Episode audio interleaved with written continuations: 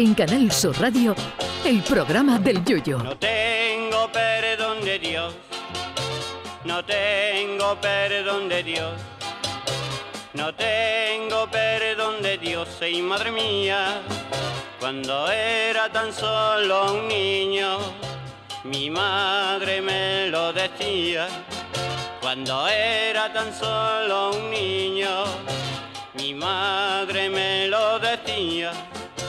Dormir es uno de los placeres de la vida, aunque hay gente que no está de acuerdo porque dice que se pierden horas de vida. Bueno, también se pierden muchas horas de vida viendo los partidos chungos de tu equipo o en los atascos yendo al trabajo o de vacaciones y los asumimos. Lo malo de dormir es cuando no se hace los días que no tienes nada que hacer a la mañana siguiente, es decir, dormir esos días que toca madrugar para ir al currelo o para llevar a los niños al cole. Y llegado ese momento de tener que levantarse por imperativo legal es cuando entran en escena las distintas formas de tomárselo. Hay quien al primer toque de alarma se levanta como si fuera el Papa, dando gracias a Dios y a la vida por una noche maravillosa. Y hay quien programa el móvil con repeticiones de la alarma cada cinco minutos durante cuatro horas. Y cuando finalmente se levanta lo hace como Hulk cuando llega el día 30 y ve que los Vengadores no le han ingresado a la nómina. Cada uno elige el despertador ideal para levantarse.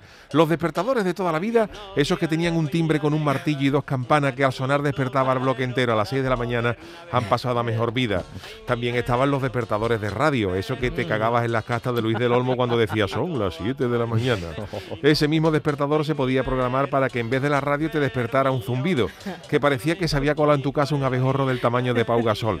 Más desagradable que el escaparate de una ortopedia. Pero todo eso murió con la llegada de los móviles, que ya trae la alarma y que la puedes programar para que suenes con lo que tú quieras, desde una canción de ACDC a la voz de tu hijo. Pero dicen los expertos que las alarmas del móvil no son buenas para la salud y recomiendan los despertares más naturales.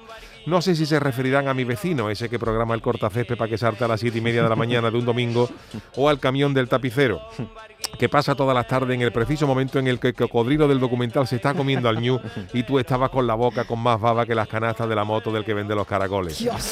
Despertarse cuando lo marque el cuerpo tampoco es sano, al menos depende de la hora. ¿Qué me dicen de esas veces que se levanta uno para mear y cuando acaba mira el reloj y comprueba horrorizado que quedan tres minutos para que salte la alarma? Oh. ¿Qué haces entonces? ¿Te acuestas otra vez o te quedas de pie?